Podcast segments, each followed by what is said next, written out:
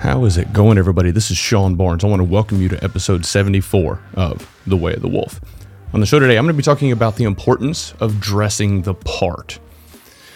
Now, I know I've shared quite a bit on the show in the past how my grandfather always taught me growing up dress for the job you want, not the one you have. This has, I think, helped me quite a bit throughout my career. But I will say, there have been a few times when people have made smart smart remarks. People have made fun of me a little bit, which is kind of odd. I'm not sure if that had more to do with insecurities within themselves or or what was going on there, but it didn't matter to me. I was staying the course. So I'm going to talk a little bit about my experiences today, what works, what doesn't, and just kind of share a little bit of guidance that I think is important. The first step is going to be raising awareness of your surroundings. Anytime you go in to a, a, job interview or go into work, even if you've been working with the company for, for many years, it's always important to dress the part. Guidance that I like to share with people is dress one level above what everyone else is doing. This seems to work really well. If you go two or three levels above everybody else, you come in in a suit and tie into a field office, people are going to look at you funny. And it's going to be really difficult for you to build trust and people to take you seriously if you're not really fitting in with the rest of the group. So, that awareness is going to be very important. We're going to talk a little bit more about that. But let's dive into the different locations that you may travel to or may work at. Now, in my experience, we have a number of field offices, a couple of corporate offices, some manufacturing facilities. And anytime I travel, I like to kind of tailor my the clothes that I pack for that trip. As an example, if I'm going out to West Texas in the Permian, some of those shops, I'm probably going to end up wearing some steel toe boots, some jeans. I like to throw on a polo just to be kind of one step above uh, the other people that are there at the facility, but that usually seems to work well. I also am aware of the fact that I kind of come in with this oh, this is the corporate VP coming in. So if you dress the part, if you're dressed similar or comparable to the other people around you, they're going to be much more accepting of you. I would advise against wearing hats or t shirts with holes in them, things like that. Or if you're a female, try to avoid wearing clothes that are a little bit too revealing. Try to align with what everybody else is doing, but then maybe just one slight step above that. Now, similar to field offices, if you're going to a manufacturing facility, probably wear something similar jeans, steel toes, or some sort of PPE that is required by the district manager or the facility safety person. Let's dive a little bit into office clothing and attire that you'll want to wear. This is going to be important that you figure out because every office, every company has their own little culture around the attire that they allow people to wear. If you look in, in tech companies, they're kind of laid back from at least from what I've seen. Not quite, they don't dress quite as as nice as as call it corporate America.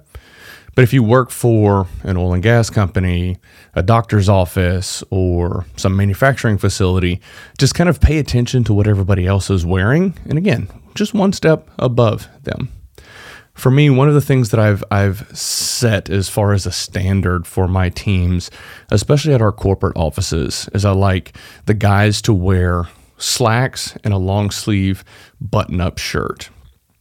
Before the pandemic, I actually used to ask them to wear a tie on Mondays through Thursdays, and then Fridays they can kind of let their hair down and, and not have to come in wearing a tie. But what's also interesting about that is post pandemic, it seems that dress codes have kind of been a little bit more lax. That's okay. You still want to dress nice. I still ask my guys to to wear slacks and, and a long sleeve button up. I don't really require the ties as much as as I used to, unless they're going to be presenting to somebody or presenting to some of the executives. it's just, you know, things change and, and people have gotten a little bit more comfortable. And most of the, the ladies on my team, they'll either wear some sort of nice slacks or some sort of nice dress or, or something like that. I'm going to be honest, I'm not as great at kind of defining and knowing what works well in terms of dress attire for women. Uh, really just kind of pay attention to what your peers are doing and, and try to kind of fall in line with that. Let's talk about virtual meetings. This is something that we all had to learn how to do during the pandemic. First, wear pants. I mean, we've all heard the horror stories. The dog starts barking and they get up and then they're in their boxers, but they've been wearing a, a button up shirt and a jacket.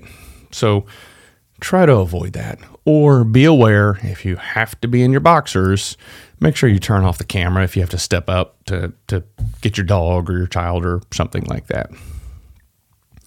But I do, do like to kind of just stick with, usually I'll wear a polo unless I'm doing some sort of presentation virtually, then I'll wear a nice button up. There's been maybe one time whenever I've thrown a jacket on, but for the most part, a polo and a button up seems to work well. I think, and I've, I've, touched on this a little bit during this episode, but as far as guidance is concerned, just kind of pay attention to what others are doing kind of fall in line with that. If you're too too far up or too far down in terms of your dress attire, it's going to make other people uncomfortable. And while they might not say anything, it's going to be challenging for you to kind of continue building that brand, building trust, and building relationships if you're just way out of whack because society has kind of groomed us throughout the entirety of our life to kind of fall in with the norm. Now that's good, but let's try to aim to be on the little bit on the high side of it. The last thing I'll say is you probably don't want your boss to be having a difficult conversation with HR trying to figure out how to address how you dress it makes your boss uncomfortable. HR is usually really good about being able to give guidance and, and help people out. So I will say that, but it's just not really worth it. For those of you that are driven and successful and want to accomplish a lot in your career, this is super simple. This is just a really, really easy no brainer. Just dress the part try to dress one level up if you have aspirations to accomplish more in in your career or to grow in your role. But this this is really something that's that's very basic and simple. And if it's something that you struggle with or you have any questions feel free to reach out to me. Just shoot me a quick note sean at the way of the wolf or reach out to me on instagram. My socials are the underscore sean barnes that's really all I got for you today. I was just thinking about this recently and I thought, hey, this is something that, that's quick and easy and and I think really more powerful than some people realize. I do understand that it's easy to kind of fall into your comfort zone, but we're better than that. Be better than that. That's all I got for you guys today. Thank you so much, and y'all have a good one.